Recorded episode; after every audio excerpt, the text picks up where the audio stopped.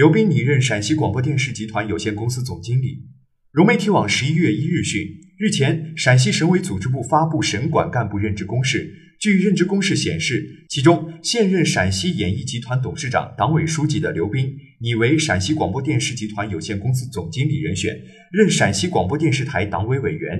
现任陕西广播电视台都市青春频道总监的千军拟任陕西广播电视台副台长、党委委员；现任陕西广播电视台台长助理的曹建军拟任陕西广播电视台总工程师；现任陕西广播电视台台长助理的党荣拟任陕西广播电视台总会计师。